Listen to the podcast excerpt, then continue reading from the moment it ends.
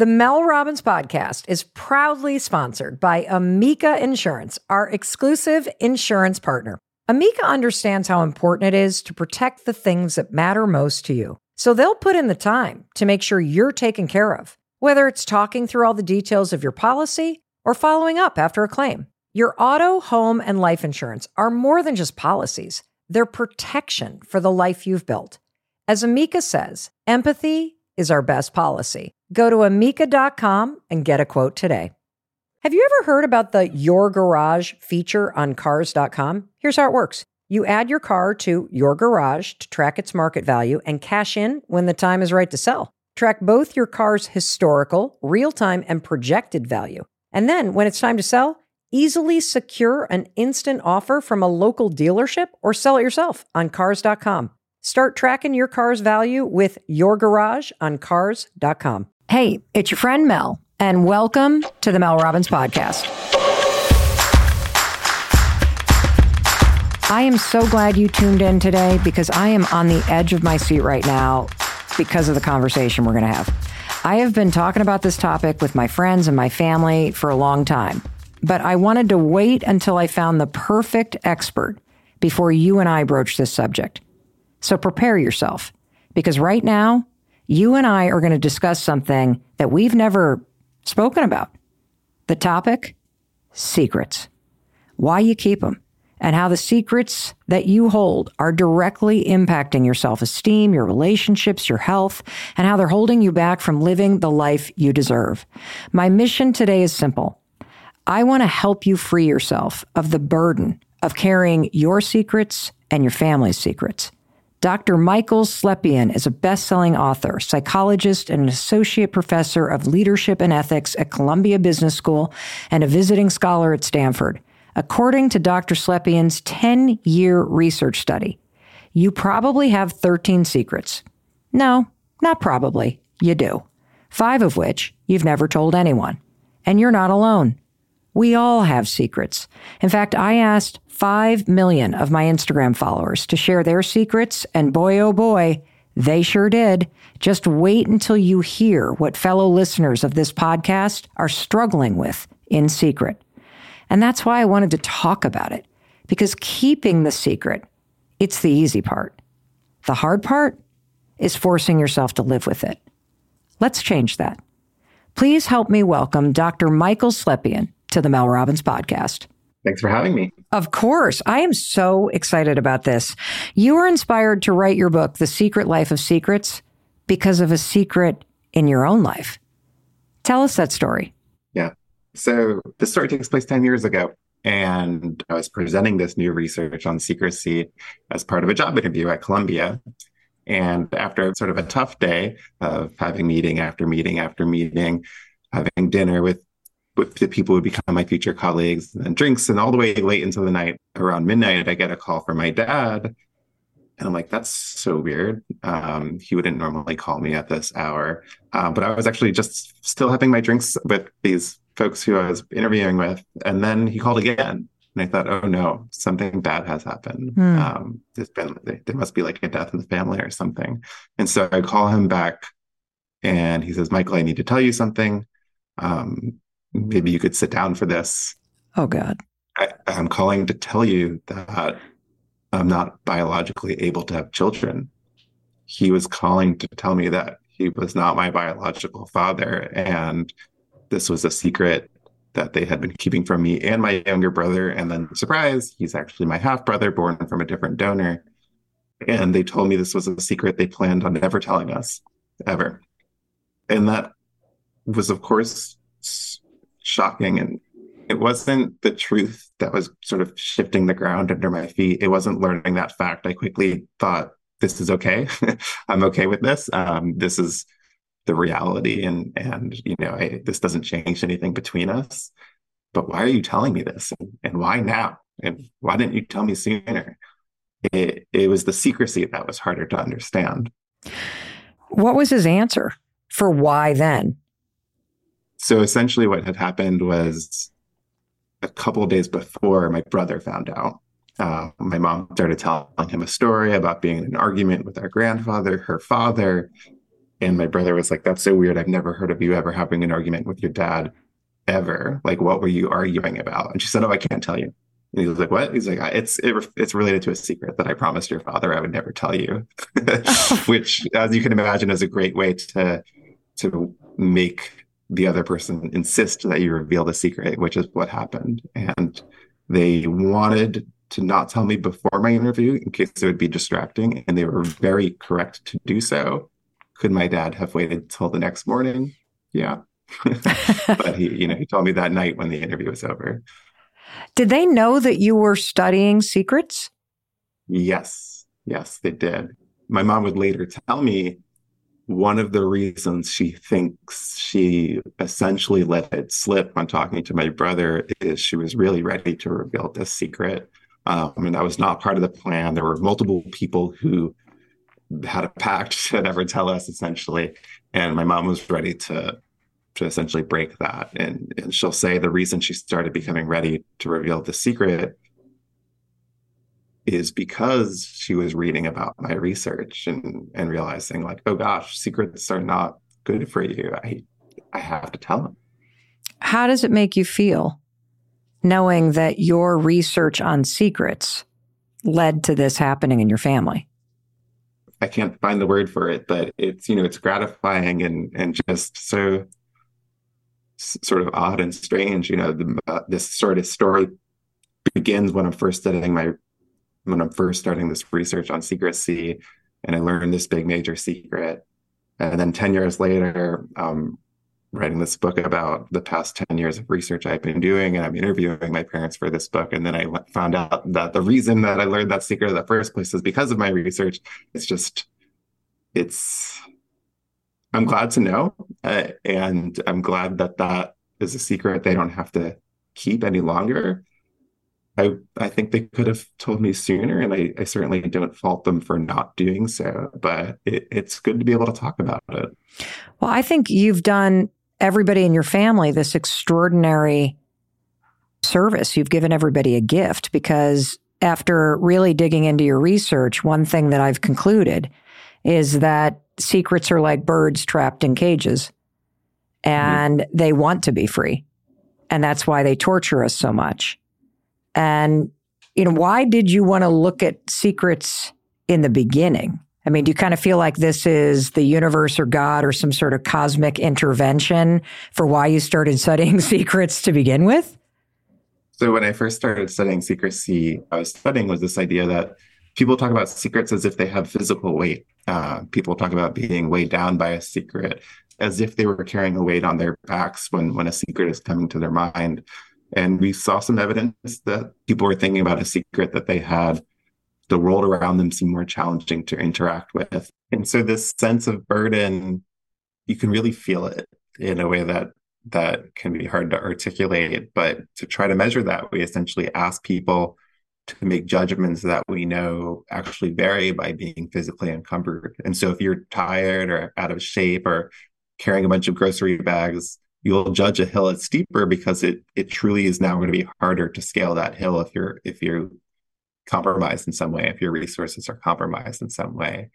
And we essentially found the same thing when people were thinking about their secrets. We asked them to think about a significant secret. And when they were doing so, they just judged the world around them as more challenging to interact with.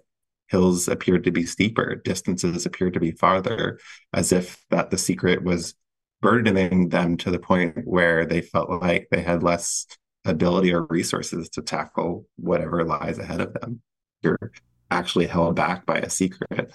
And when I started presenting that research to people, some people thought, oh, this is very interesting. And that's when I realized we don't know anything about secrecy. And so I then I got serious about studying secrecy. What secrets do people keep? How many? What does it look like when a secret comes to mind? And it it was something different than than what the sort of prior assumptions suggested from before. Ooh, we're all on the edge of our seats. What kind of secrets, based on your research, are the top secrets yeah. that people keep? So that was one of the first things to to look into. This idea of you know if we want to learn anything about secrecy, we should look at people's real life experiences. We should study people's real secrets because studying sort of made up secrets in the laboratory it just might not tell us anything about about real world secrecy. And so we've asked a couple thousand people, what's the secret you're keeping right now? And so from the couple thousand people who told us about our secrets, we developed this list of 38 categories of secrets. And we know this list turns out to be really comprehensive because now we've given this list of secrets to 50,000 people. And on average, the person will at any given moment have 13 secrets from that list of 38. Uh, we see 97% of people say they have at least one of those secrets right now. When we ask someone open ended, what's a secret you're keeping? 92% of the time, it fits one of the items on the list. So we can, on a single page paper, we can really cover well the universe of secrets that people keep and, and what they are. Can you give us the top 10 big categories? The f- most common secret is having told a significant lie. You can also not lie to keep a secret. Someone can ask you something and you can honestly say, Oh, I don't want to talk about that. And then a lie itself can be a secret uh, because of some significant untruth we've told. Um, and we don't want that to be learned by other people. After that, number one, lying. Number two is romantic desire. Then it goes finances, sexual behavior. Um, one really interesting one that we call extra relational thoughts you're in some kind of romantic relationship with one person and you're having some kind of romantic thought about another person. Um, that's something people don't talk about. Family secrets are very common, secret ambitions, um, discontent with your social life or physical discontent. The list goes on and on, mental health, violations of trust, and so on. Well, what's interesting is we put out a call for people's secrets to nearly 5 million followers on Instagram. and I'll tell you what, first of all, y'all showed up and uh, poured your secrets uh, into me. And we're going to reveal some of them throughout this interview and kind of unpack your research with these real life secrets that people have right now that are fans of this show. But I will confirm that every single one, and we received hundreds and hundreds and hundreds within, within hours. We had 36 pages of them printed mm-hmm. out. Um, that they all fall within your top list of 38, which we'll link to in the show notes. And I think it's very interesting that everyone, yes, you listening, has an average of 13. And maybe that's why we should start with a definition. What is a secret?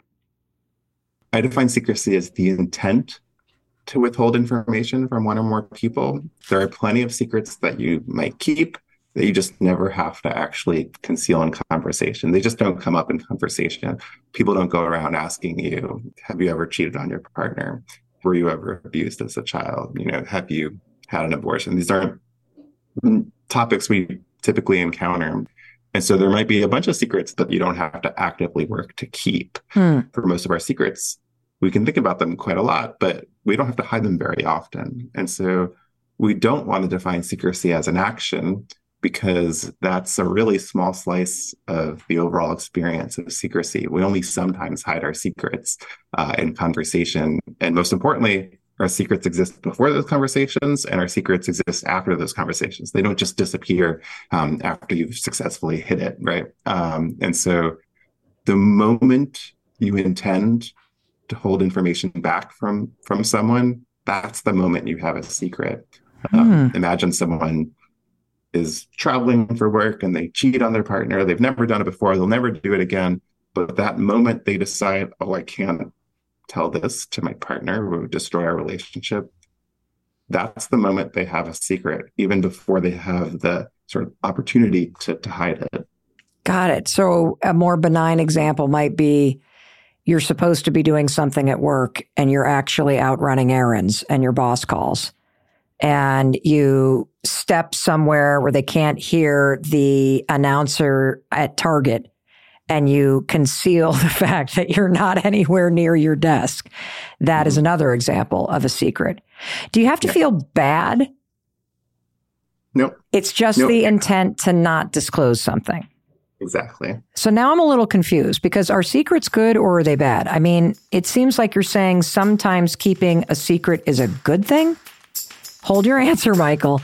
I got to take a quick pause so we can hear a word from our amazing sponsors. And I'm going to have you answer that when we come back. Stay with us.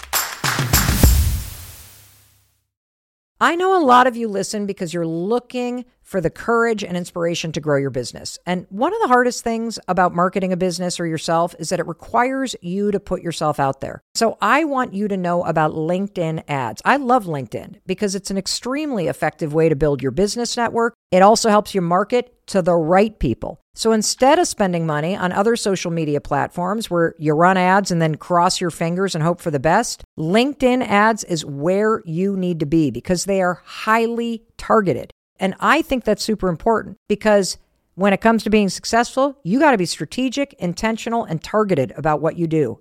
And LinkedIn ads will help you build the right relationships and they respect your time in business and they're going to help you achieve the results you're committed to. So stop wasting your time and get serious about your business with LinkedIn ads. Make B2B marketing everything it can be and get a $100 credit on your next campaign. Go to linkedin.com slash Mel to claim your credit. That's linkedin.com slash Mel. Terms and conditions apply. I love this time of year because we're all thinking about goals and priorities and what we want. But have you added take a vacation to the list? Because you should. And right now is the perfect time to plan your trip. And all you need is one website. Say hello to Expedia, one stop shop for killer vacation planning. Expedia literally has every tool and everything you need to plan a great trip. Download the Expedia app or visit Expedia.com to start planning. You do need to be a one key member to use price tracking. Signing up is easy and free. Expedia, made to travel. We've all been there. You have a question about your credit card, you call the number for help, and you can't get a hold of anyone. If only you had a Discover card. With 24 7 US based live customer service from Discover, everyone has the option to talk to a real person anytime, day or night. You heard that right. A real person. Get the customer service you deserve with Discover. Limitations apply. See terms at discover.com slash credit card.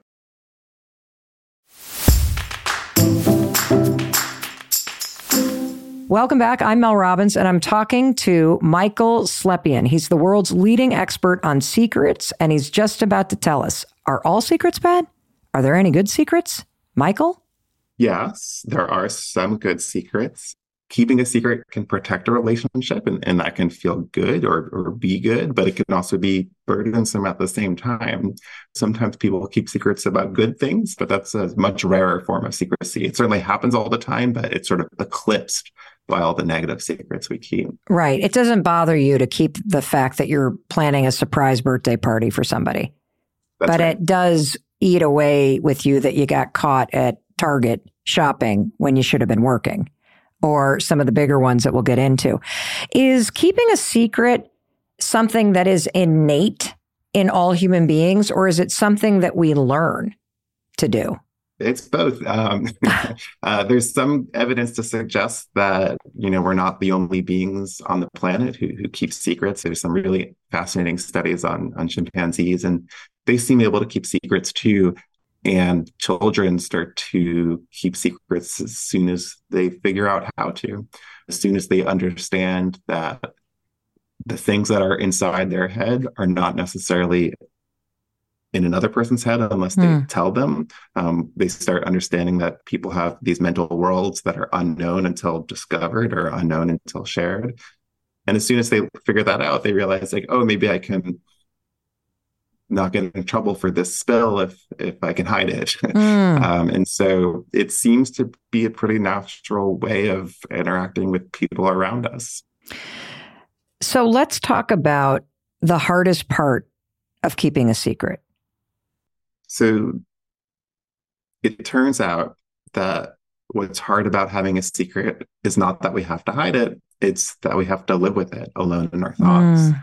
And so for my family's secret, it wasn't a secret that they had to hide very often. It wasn't something that they had to frequently hold back from us in conversation. That didn't mean the secret didn't exist though, because sometimes they would think about the secret. You know, they might think about the secret after that conversation. They might sort of linger in their thoughts. And that turns out to be where the harms are. You hide it when necessary. And so when those moments come, even if they feel awkward, you're you're pretty prepared for those moments it's something you can do with with relative success and, and ease but you have all the time in the world to reflect back on the secret and wonder whether you're making the right choice. And then maybe you start doubting yourself, or maybe you start feeling bad for keeping the secret. These are things you don't have the time or bandwidth to think about in the moment when you're holding it back in conversation. But at all the other moments, your mind can go to these places that that are harmful or that make the secrecy difficult. You know what I what I find so fascinating is that you're basically saying that concealing it's the easy part.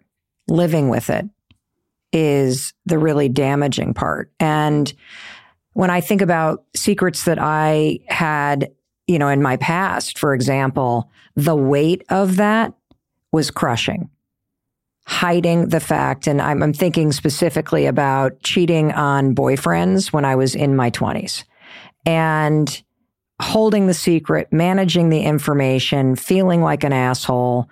I still to this day regret and think about the things that I did when I was very self destructive when I was younger that I kept secret for a long time and yeah. how liberating it is to be able to talk about these things. You're so focused on the other people in your life and how they will judge you or react that I think we tip the scales toward protecting other people. And we don't realize, and this is what your research bears, we don't realize how profoundly secrets negatively impact you. Have you yeah. discovered in your research if there's a physical, mental, emotional cost to this? Yes. So so we can see in the research that there are so many reasons why just having to live with a secret in your thoughts can be harmful. You know, if there's something really big going on or something that's upsetting or some struggle you're you're working through and you're choosing to be entirely alone with it, you're just not going to develop the healthiest way of thinking about it. You know, healthy perspectives, those those come from chatting about these things with other people, getting other people's perspectives can kind of curb our, our overly negative view of things. And you know, those those overly negative views don't get tempered when when we just hold back from everyone and then you might feel feelings of shame when a secret comes to mind you might feel really isolated with a secret you might feel really inauthentic for keeping it. You might feel at a loss for what to do. And what do you do with those feelings? You just have to revisit them every time the secret comes to mind if you're not going to find a way forward. Well, it's very clear in the listening to the way that you describe this that the secrets that you keep keep you disconnected from yourself. Because yeah. by shoving it down, managing information, feeling the shame and isolation and uncertainty that comes with holding this secret solo, that you are eroding this trust with yourself to just own your life experience. And in preparing for this show today, I did a little research of my own. I asked the 5 million people that follow me on Instagram to share their secrets. And I was floored by the burden that people are carrying. I'm going to read them. And as I read them to you, I want you to just feel the weight of what it must be like to live with this. I struggle with compulsion whether it's finances, shopping, purchases, binge eating. I'm desperately unhappy in my marriage, but I'm too scared to make the break. My husband and I are struggling financially. I've never been satisfied in the bedroom with my partner, and I love them anyway. I've fallen in love with somebody that isn't my husband. Nothing has happened, but still, I feel so ashamed. I'm keeping a secret from my partner that I took out a high interest loan. I had an affair with an employee and it gave me so much anxiety in the end, I had to move. I didn't graduate from high school. Everyone I know thinks I'm thriving post divorce and I'm worse off than I've ever been. What are your thoughts about these? Yeah, so you know, they all jumped out at me in sort of their individual ways. You know, when I think about the the relationship ones, which is a huge theme um, that we'll see in the secrets that people keep. You know, think about the person who is not thriving after their divorce and and they're just holding that information back. That's someone who really, really would benefit from others' help and it's not because we're helpless, it's because other people just have so much to offer. You know, someone could just hear you out, someone can just listen to you, someone can just validate your experience. Like that's I'm I'm so sorry you're going through that. Just um, you know, sympathy, empathy. Uh, these sort of little morsels that we get from talking about these things are really helpful. It's just really hard to struggle with something alone. And bringing people into the conversation can help so much. The person who said that they're in love with someone else, someone who's not their husband, they haven't, you know, done any wrong actions. You know, this is a common theme we see too, where people will feel a thought they've had or a feeling they have is a secret that they hold, even though they haven't done anything wrong. It, it just goes to show you how weighty a secret can be when mm. we're just talking about a collection of thoughts or a collection of feelings, not even an action. The other one that popped out at me is I didn't graduate from high school. Yeah. And the reason why that struck me is that if you keep that a secret, it means you feel ashamed. And the secret keeping makes the fact that you didn't graduate from high school somehow a problem. You know, like you think there's something wrong with it. And so keeping it a secret makes it an even bigger issue in your life. When most people, if you tell them that, won't give a shit and yeah. will probably acknowledge you for how you're successful and you know you've done a great job without it and see it as something that is a thing to be proud of these things can seem so much bigger loom so much larger in our heads and we putting them out in the world is never as bad as we think it's going to be. I was at a party with a friend, and all of a sudden she just said, "I have a secret to, to tell you." okay, Michael. I want to know what the secret was, but I got to take a quick break so we can hear a word from our sponsors. When we come back, we're going to go to this point in the story, and you're going to have to share that secret with us too. Everyone, stay with us. You want to know a fun fact about Mel Robbins? When I eat a banana, my blood sugar spikes. You want to know how I know that? Because of one of the sponsors of this podcast. It's called NutriSense. So NutriSense is this tiny little device that you put in the back of your arm and it monitors your glucose levels 24/7. And here's what's really cool about it. It gives you real-time view of how your body is responding to specific foods and beverages that you're drinking, and so there's no guessing. Plus, with NutriSense's app, you track how you feel, and a nutrition consultant helps you take steps to feel better. It is so cool. The consultants, the nutritionists, they're not playing around. They use your data to back everything that they are recommending. So it's personalized, it's on point, and it's going to empower you to get healthier. NutriSense, not just another health trend. It is the real deal. If you're looking for results and science-backed information about your health, head over to nutrisense.io slash Mel and get $50 off your first month. That's nutrisense.io slash Mel. I want to talk to all my small business owners and entrepreneurs and creators who are listening right now. If you've ever thought about building an online business or building a membership community or a personalized coaching business, you need a technology platform that will help you. And so you need to know about our sponsor, Kajabi. Kajabi is an all in one tech platform that will help you build a successful business online. It can also help you create predictable, reoccurring revenue through online courses, membership communities, and coaching businesses. I mean, you could even do an online fitness business through Kajabi. And the best part? Kajabi doesn't take a cut of your revenue. And as your business mentor, Mel Robbins is going to tell you that is critical. You keep 100% of what you earn because you listen to the Mel Robbins podcast. Right now, Kajabi is offering a free 30-day trial to start your business if you go to kajabi.com slash Mel. That's K-A-J-A-B-I dot com slash Mel. Go to kajabi.com slash Mel and join the creators and entrepreneurs who have made over $7 billion. So I went shopping for the first time in a while with my daughter the other weekend. I was so blown away by the prices. I mean, when did everything get so expensive? So you know what I did? I went home.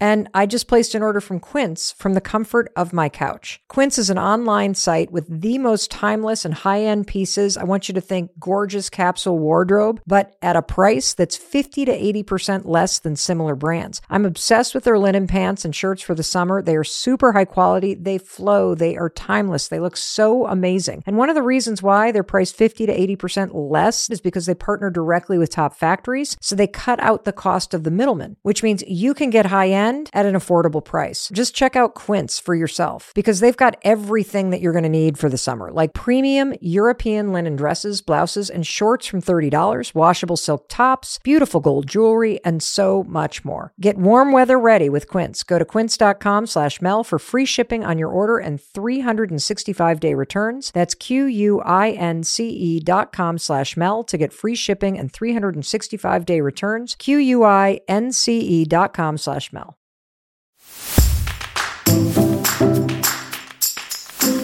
Welcome back. I'm with Michael Slepian, who wrote the book called The Secret Life of Secrets. He's the world's leading expert on the psychology of secrets, and he's about to tell us the secret that his friend felt she couldn't keep from him anymore. She knew him for years.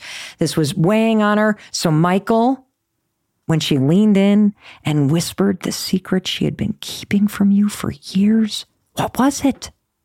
I didn't do well in college. What? That's it? And I was like, well, what made you think to share that? And she just was like, I realized I didn't, this is not a secret I have to keep. And, and she was right. Of course, learning that my really good friend didn't have good grades in college, it's like, okay, that's totally fine. And, you know, that doesn't change our relationship. When we learn, you know, things about other people, they're just drops in the bucket of all our experiences with them and all our histories with them. And learning something new, even something surprising, even something difficult, it's not going to just change everything about your relationship. So you said it's never as bad as you think when you tell a secret. It might be a little uncomfortable or absolutely awful the moment it comes out of your mouth. But just in your example alone, you adjusted pretty quickly to what the truth is. It was the fact that it was withheld from you for so long that truly upset you and bothered you. And I think we've all had experiences like that where somebody confesses something, you're pissed off, you're disappointed, whatever, and then you forgive them and you move forward. But you're kind of upset that they didn't come to you sooner. But knowing that intellectually doesn't help us actually confess our secrets, which I'm kind of gathering telling somebody is one of the best ways you can start to relieve this burden.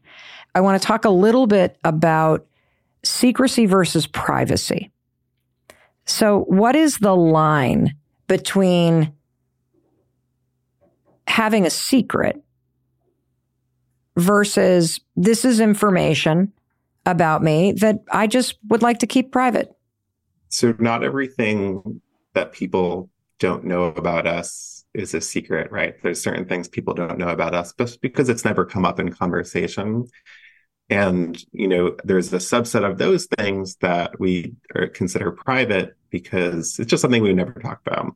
Um, for example maybe you don't talk about your sex life with your friends or maybe you don't talk about your sex life with your family for example. Uh, and these are things that are not secrets. It may not be secret that you have a sex life but if it's just the kind of thing people don't talk about or it's the kind of thing you don't talk about um, you know, that might be considered something private but not secret. If you had a specific, for example, sexual experience that you would not want people to know about and something you intentionally would withhold if it was ever relevant to a conversation, now we're talking about a secret. It's interesting because I feel like the word secret feels like I've done something bad, and the word private feels like I'm just not freaking telling you. Like that's private information. I'm in control of this. But there is a huge difference between shame and guilt. And I personally believe that the area that is most important for everyone to pay attention to when it relates to your research is how secrets create shame. And shame being not that the thing that I did, the cheating was bad. It's that I'm a despicable person for doing it. The fact that I didn't graduate from high school is bad. No, no, no. It's I'm a stupid imbecile and there's something wrong with me. The shame and the weight where you indict yourself. And that's why I wanted to talk to you because I don't think any of us realize how damaging it is to keep a secret because you are piling shame on yourself, because you are judging yourself when you don't feel free to disclose certain things because you feel ashamed of yourself for having this secret. What does your research bear out?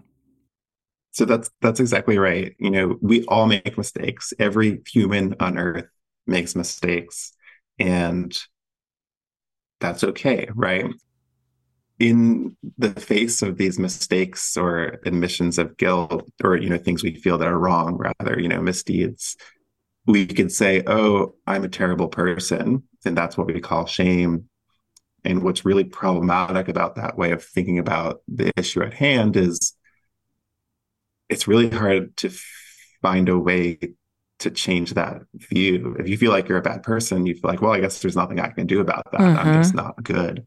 But if instead of thinking about how this reflects on you, if we think about how it reflects on your behavior, how it reflects on your actions, you could say, I've done something bad. And I've done something bad is a much healthier way of thinking about the problem than I'm a bad person. And when you think I've done something bad, that's not shame, that's guilt. And guilt is good in this context because if you're saying, okay, I've done something bad, that means you could do something differently next time. Your past doesn't dictate your future. When we feel guilty, we feel motivated to to do better. Um, and it's hard to get to that point when we're overly focused on how bad we feel about ourselves when we feel ashamed. I want to highlight what you just said, like take my imaginary yellow highlighter, because I want to make sure you're listening to us right now that you really got something. Because I think Michael just handed us a script from 10 years of his research that you can borrow. I want you to start to think you're a good person who did a bad thing. That does not make you a bad person. And when you go to confess to somebody or you go to talk to somebody about it, because you realize you are a good person and you have learned from that thing that you did, and you no longer are going to carry the burden of the secret that you're a good person that did a bad thing. And part of taking responsibility for it is being able to talk about it and what you learned for it and to separate what you did from who you are as a person. Because, you know, I've just confessed to everybody that, you know, the thing that I regret the most is being a cheater in, in college and in law school. And I hate that about myself. And yet at the same time, I know I was just a good person that was really struggling. I was a good person with crushing anxiety. I was a good person that felt really lost. I was a good person that was coping in very self destructive ways. And when I can look at myself that way, I don't have to hold the secret because I'm not saying I'm a shitty person. Therefore, I have to hide this thing because I'm afraid of what people are going to think about me. I have to prioritize, Michael, what I think about myself. And so steal this from Michael's research, everybody. You're a good person. And the thing that you're holding on to as a secret is a bad thing that you did that you're going to learn from and you're going to move on from. We have a lot of parents and also young adults that listen to this. How does the ways in which we grew up impact how we deal with secrets as adults, Michael? So children, you know, as soon as they start learning how to keep secrets, they'll they'll try to do so, not always successfully. Um, you know, when we're talking about three year olds, they're not very sophisticated secret keepers, but they'll try. Um, you know, they'll say like, "Oh, I didn't, I didn't have any of the cookies, despite having cookie crumbs on their lips," for example. Um, and so it's it's a natural place for kids to be at that stage to use secrecy as a way of getting out of trouble. Um, but that's not a problem. Um, that's that's that's normal, right? And where the problems begin is if children or you know teenagers, young teenagers are ashamed about something or they feel like they're struggling with something. Maybe they're being bullied, you know, something like this, something that needs to be addressed in some way. And if they're keeping those kinds of secrets, now we're talking about the kind of harmful secrets that we see in adults. And so, what we want to do as parents is make kids feel comfortable bringing something difficult to talk about to you. They know if they'll tell their parents, they're going to get in more trouble. Mm. And so they might think, well, I'll just not tell them. And so the challenge for parents is how can you open that door for confession and how can you keep it open? How can you sort of express the disappointment that is sort of natural to do so without sort of making it harder for them? You know, how can you make them feel comfortable coming to you with trouble essentially? And, can we and, know, role play? Can we role play real quick? Mm-hmm. Why don't you be the parent and I'm the kid? because I'm serious. Like we need scripts because I would love to have you coach us and give us scripts on, let's just start with the parent child situation. You're uh, reading in bed. I've gone to a party. I'm a junior in high school. Dad, I'm in trouble. Uh, I'm at this party. I was drinking. The police showed up. Um, I I'm sorry. I don't know what to do. What should the parent say, Michael? Yeah. Um, you know, the parents should say, like, I'm here to help you, essentially. and, you know, let me talk you through this. Let me walk you through this. This is something that we can get through together, um, that this is going to be okay. And, and yes, I'm upset that you weren't honest with me, but I understand how you got here. I'm glad you felt okay bringing this to me because because we can work on it together. I literally just felt my shoulders drop. I love you, Dad. Now that was great. And do, but when the kid comes home, I think we make the mistake where then we ground him. Yeah, when you're really frustrated with with your child, or really annoyed, or really angry, you probably need to communicate that. But what you want to try to avoid is like a, an angry outburst, mm. um, because you're modeling coping behaviors that your children will pick up on, and if and if they learn that when I admit something to you, you just lash out at me, they're going to learn maybe that's not something I should do. Um, maybe next time I'm in this situation, I should just keep it to myself. And that's when the harms of secrecy start. Well, two things that have made a difference, or at least I think they have, is that I've always thought to myself, if my kid's in trouble, I don't want their first thought to be, oh, fuck, my mom's going to kill me.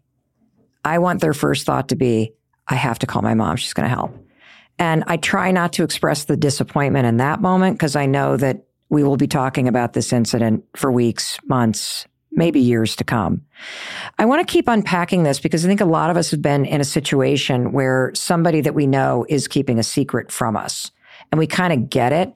And so I would love tools from you in how to approach these. And so let's take a scenario where you've got friends that are constantly getting together and they're not inviting you and they're sort of sly about it or they've planned a trip and you sort of pick up on it. What is the best way to broach with somebody that you know that they're keeping something from you? without coming across like some psycho, stalkerish, you know, insecure freak so in that situation, we want to say like, hey, you know, I know these kinds of things can be difficult to talk about, but I'm I'm open to talking about them because I, you know, in this case, I, I think that might be better than secret keeping. Secrets are a chance to help each other with hmm. something. Um, they don't have to be this thing that separates us and, and, and makes us sort of turn inward. I love that that you can use it as a way to actually be closer with somebody. I know you guys are planning a trip. It's totally fine. But, you know, I'd love to talk about the fact that you feel the need to keep it secret. Um, what about in a relationship? You think that somebody's cheating on you and you have your suspicions and you don't even really have evidence, or maybe you do. You've seen a text message or something. Typically, what happens in these situations is you're emotionally triggered and you accuse, and then there's the defense and the standoff. How do you even approach this topic knowing that somebody's likely going to lie to you? But to truly invite the discussion, to open the door. So I really like this question because it's it's hard. this right. is a really tough one. Well, let's let's take our example, Michael. So let me just yeah. read to you this woman.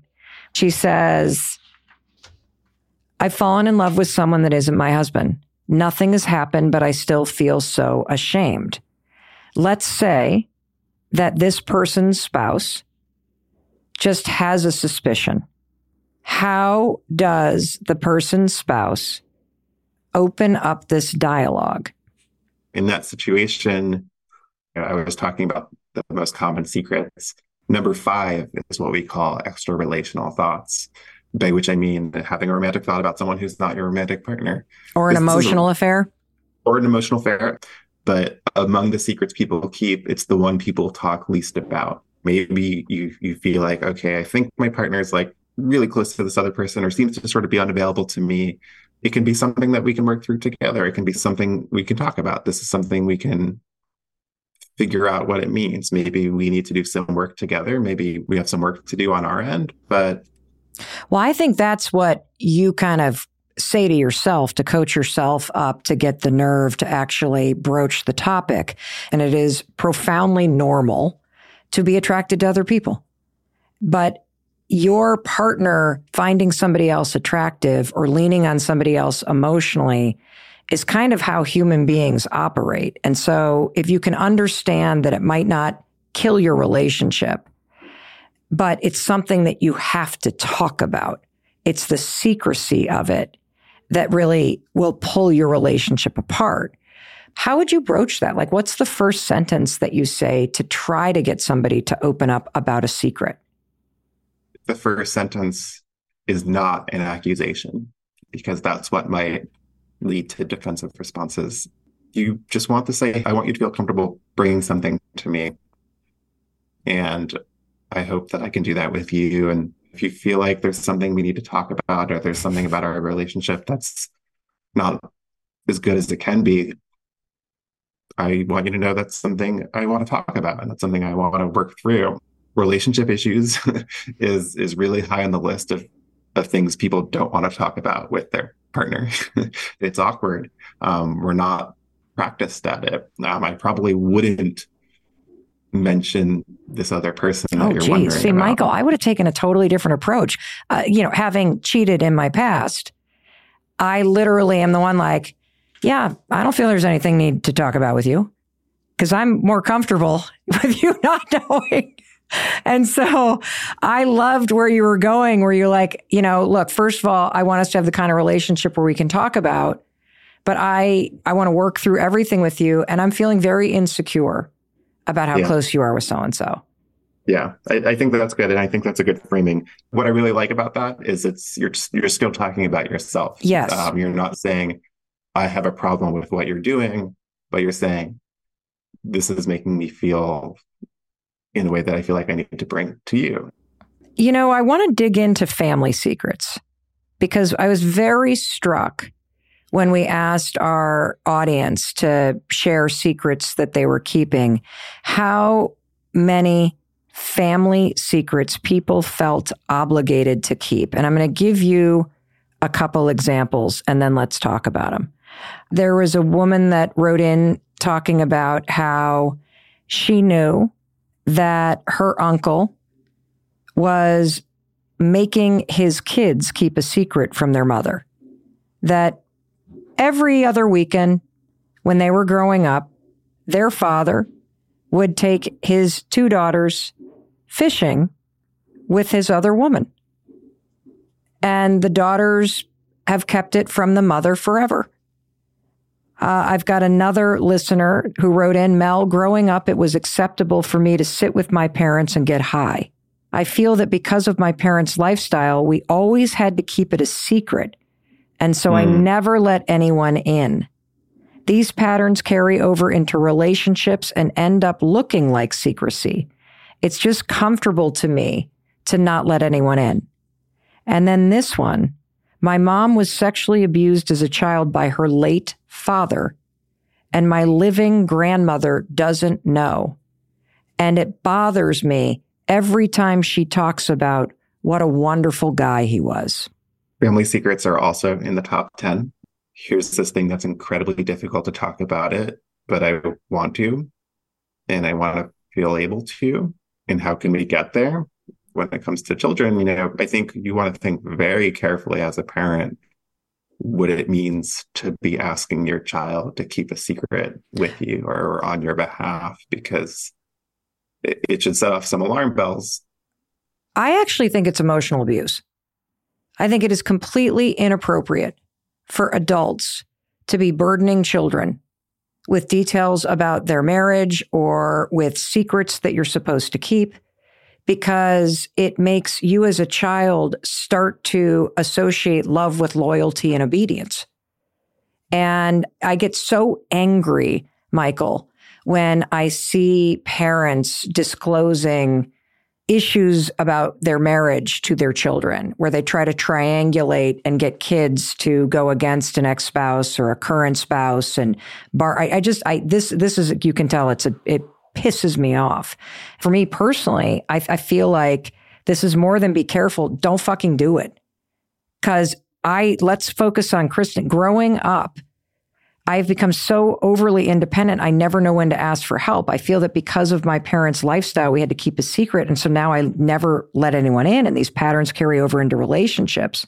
How does having family secrets as a child impact someone as an adult? What did you see in your 10 years of research, Michael?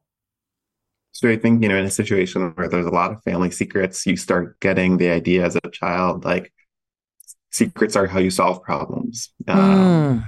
Make sure this person doesn't know about this, and and we can all move forward. And of course, what we've been talking about is secrecy creates problems.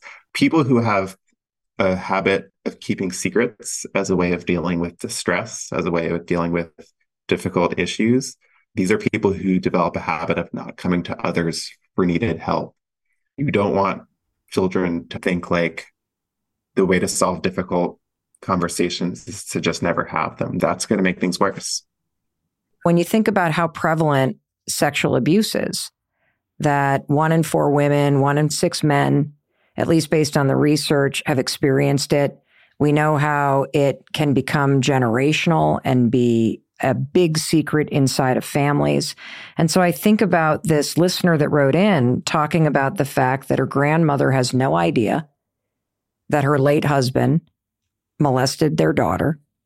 How does somebody start to deal with a secret of that magnitude? Because I would imagine that you're like, well, should I tell my grandmother? Should I not tell my grandmother? Right. And so I think this is the right question. Should I tell my grandmother? Because I, I think, why do you want to tell a person, this person, your secret? Is it just because you just can't be alone with it anymore? Or you just or is it that you really feel that they should know it and that that's the right thing to do? It's sometimes not clear. And i think that's a moment when you realize you should be talking to a third party about this and, and sort of get some other perspectives. Because once you tell it there's there's no going back. So you want to be really clear to yourself why you are considering telling someone this thing that there's no undo button for? Do they need to know this thing? Would they want to know this thing? If the reason you want to reveal it is just because you you feel like you really want to talk about it, that's like, well, maybe you should first talk about it with someone else and, and see where that takes you and maybe get that other person's perspective on whether you should tell your grandmother in this scenario.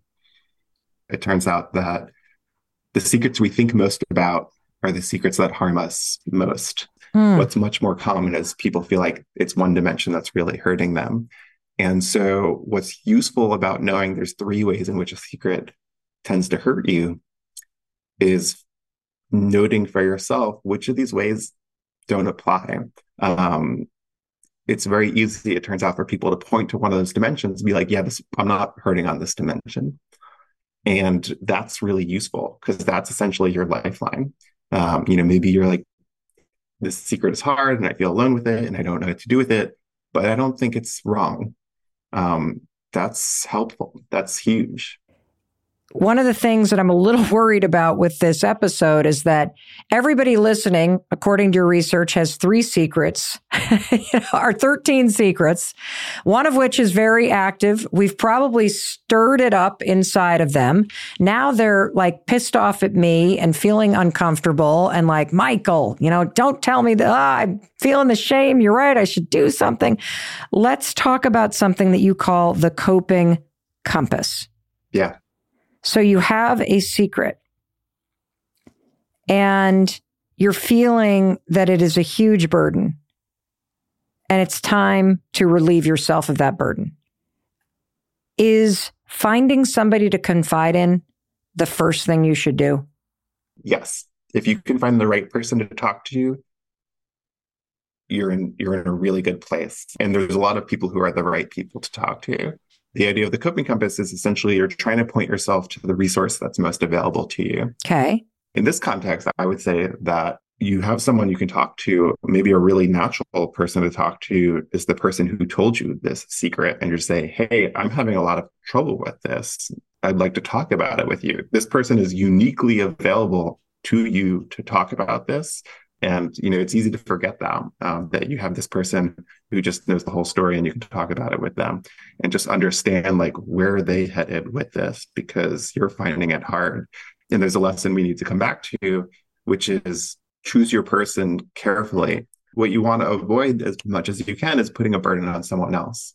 Say cheat on your partner talking to their best friend it's not your best option. It's maybe one of your worst options. You don't want to be just taking the burden off you and placing it on them. Someone outside of the situation is, is someone to talk to. And so you could also talk to a third party about it as well and just say, hey, what would you do in this situation?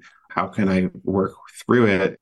Here's how I think about it I love the word coping compass because even just in your and my conversation, I think that anybody listening to the two of us, you probably have discerned that I would put Michael in the compassionate and caring camp. And I would put me in the assertive camp. And so if your compass is telling you, I got to talk to somebody and I just need somebody who's going to listen and be compassionate you would likely go to Michael. If this is eating you alive and you're like, I got to talk to somebody and I need a solution here. I got, I got, to, I got to absorb some courage. You would go to the assertive person who's going to go, are you out of your fucking mind? You either need to end this or tell your partner. You clearly need to go to therapy, but this is killing you. And you told me because you knew I would say that to you. But you got two weeks to figure this out, or else I'm telling your spouse. So I think that advice, Michael, choose the person mm-hmm. mm-hmm. that is your coping compass wisely because yeah. it matters. And the second thing that you said that I think is really important is when you're choosing to remember, you may be doing a bad thing or you may be embarrassed by this thing that you need to work through, but you're not a bad person. The simple fact that you want to tell somebody indicates that you know that you don't deserve to live under the weight of this secret. And so I love the fact that in every situation, finding somebody to talk to, whether it is a compassionate or it's an assertive friend or it's a therapist, that's the number one thing because what that does, Michael, is it seems like it would honor the fact that you deserve to feel better in your life and that you're ready to relieve yourself of the pain that holding a secret has caused you. Yeah, that's exactly right. There's essentially two forms of social support, and one is what we call emotional support. Um, do you just want someone to hear you out? Do you want just someone to say, like, that sucks, I'm here for you? Or do you need to do something? Do you, you have to take some action and that's when you're looking for the assertive person. This the person you know is going to push you to do the thing that you need to do. And you know you choose your person carefully.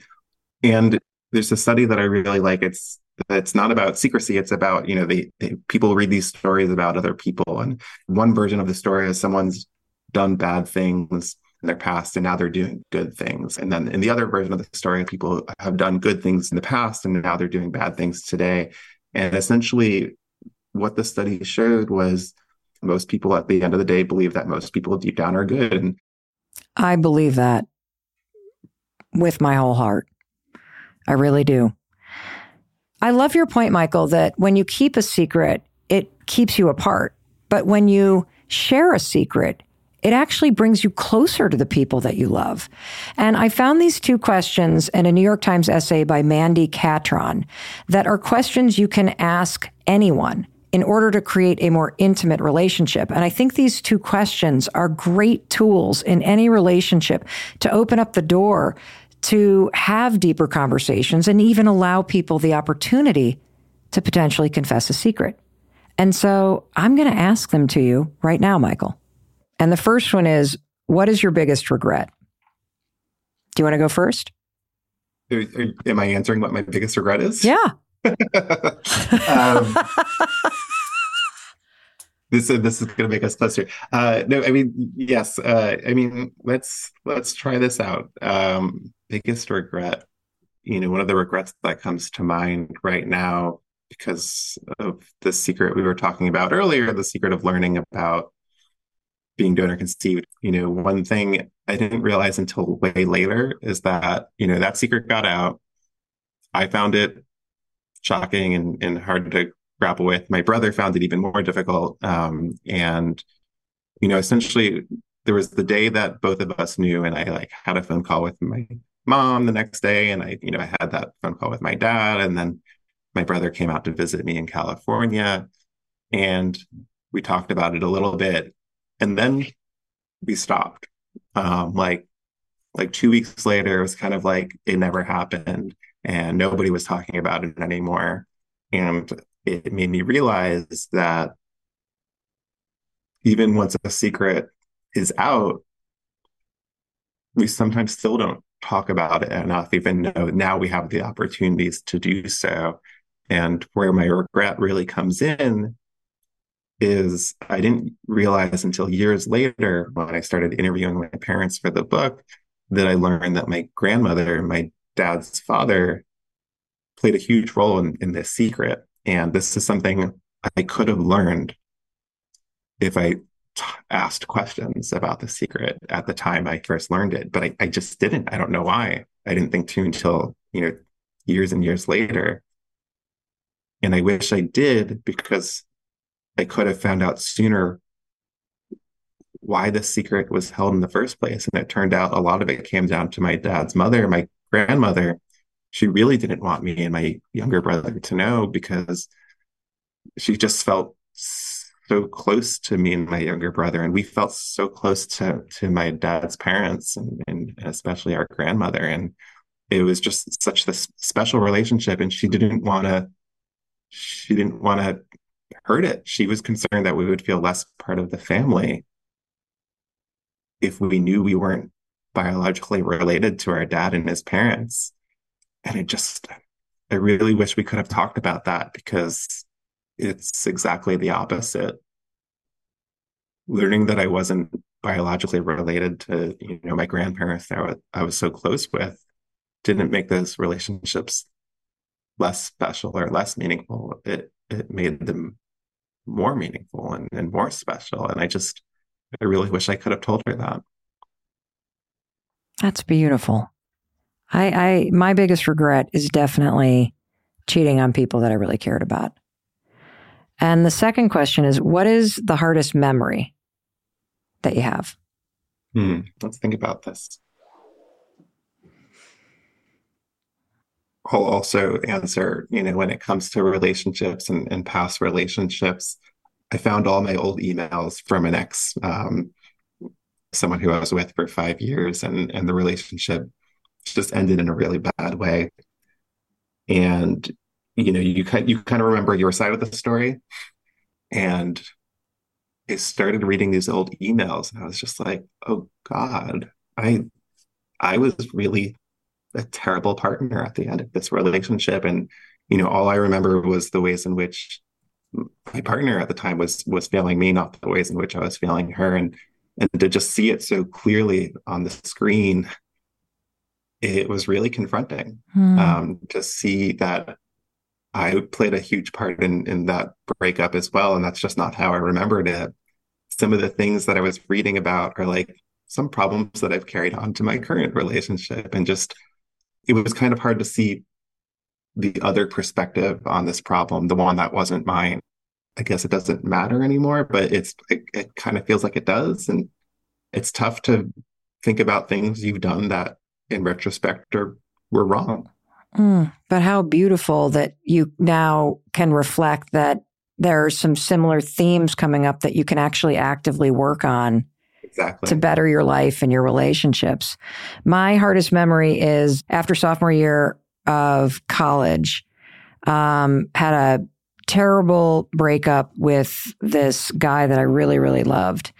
Um, and we had had a really, really uh, hard spring because his father had died of suicide and I spiraled.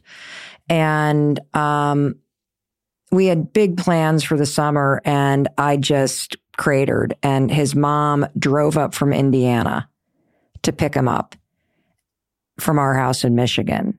And I just remember them leaving. I could barely even look at his mother because I just knew how much pain she was in. I was in, he was in. You know, I think a lot. I was just a kid. And yet, if I could do it all over, I would. And it kind of also relates to another huge regret of mine, which is I just wish that I had known how much childhood trauma had fucked me up earlier and that I'd gotten into therapy earlier and how there were so many things that I didn't even realize that I was doing because I didn't have the tools or the knowledge or the skills that I do now. So I look back with a lot of compassion for myself, but oh my God, there's always this like, it's not a secret anymore, but boy, there's like a weight in your heart. It's what drives me now. Like if I can save anybody the headache and the heartache that I caused myself and other people because I just didn't know how to do better, that's uh, I'm I'm I'm going to do it. And so I want to thank you, Michael, because I know that this conversation today, your research, that it is going to cause a massive ripple of change and empowerment through people's lives around the world. So thank you for taking the time to be here today and to be so open. Thank you for having me. Of course. Wow. I am so blown away by the depth of this conversation that I already anticipate that it has stirred something up inside of you. And I just feel the need to say something. I've never done this before on the podcast, but I want to be that assertive friend. So if there's something that got stirred up inside of you and you now are looking for advice and coaching to be able to work through some secret, a burden that you've been carrying alone, I am raising my hand and saying, I will be that assertive friend. Go to melrobbins.com, go to the podcast section. You'll find a form there that says submit a topic and fill it out so that I can help coach you through this secret. And you might just find yourself anonymously on the Mel Robbins podcast as I coach you through your secret. Okay? Awesome. And in case no one else tells you today, I want to tell you despite what you're carrying deep inside you, you're a good person. And I love you. And I believe in you. And I believe in your ability to create a better life. All right. I'll talk to you in a few days.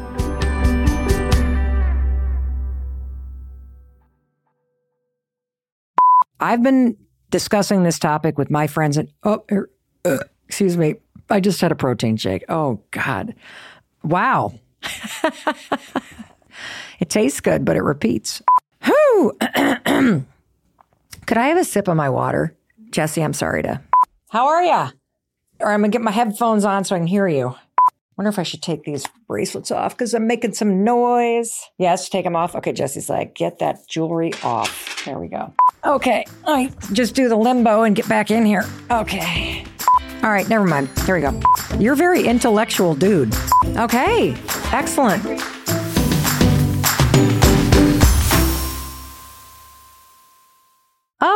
And one more thing. And no, this is not a blooper. this is the legal language. You know, what the lawyers write and what I need to read to you. This podcast is presented solely for educational and entertainment purposes. I'm just your friend.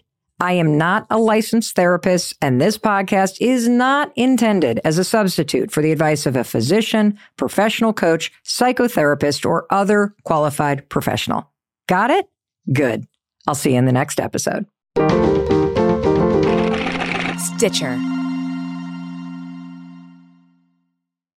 You know, over the weekend, I was sitting on the screen and porch writing my next book at a folding card table. And I turned to my husband, Chris, and I was like, dude, we've got to order a table for out here on the porch.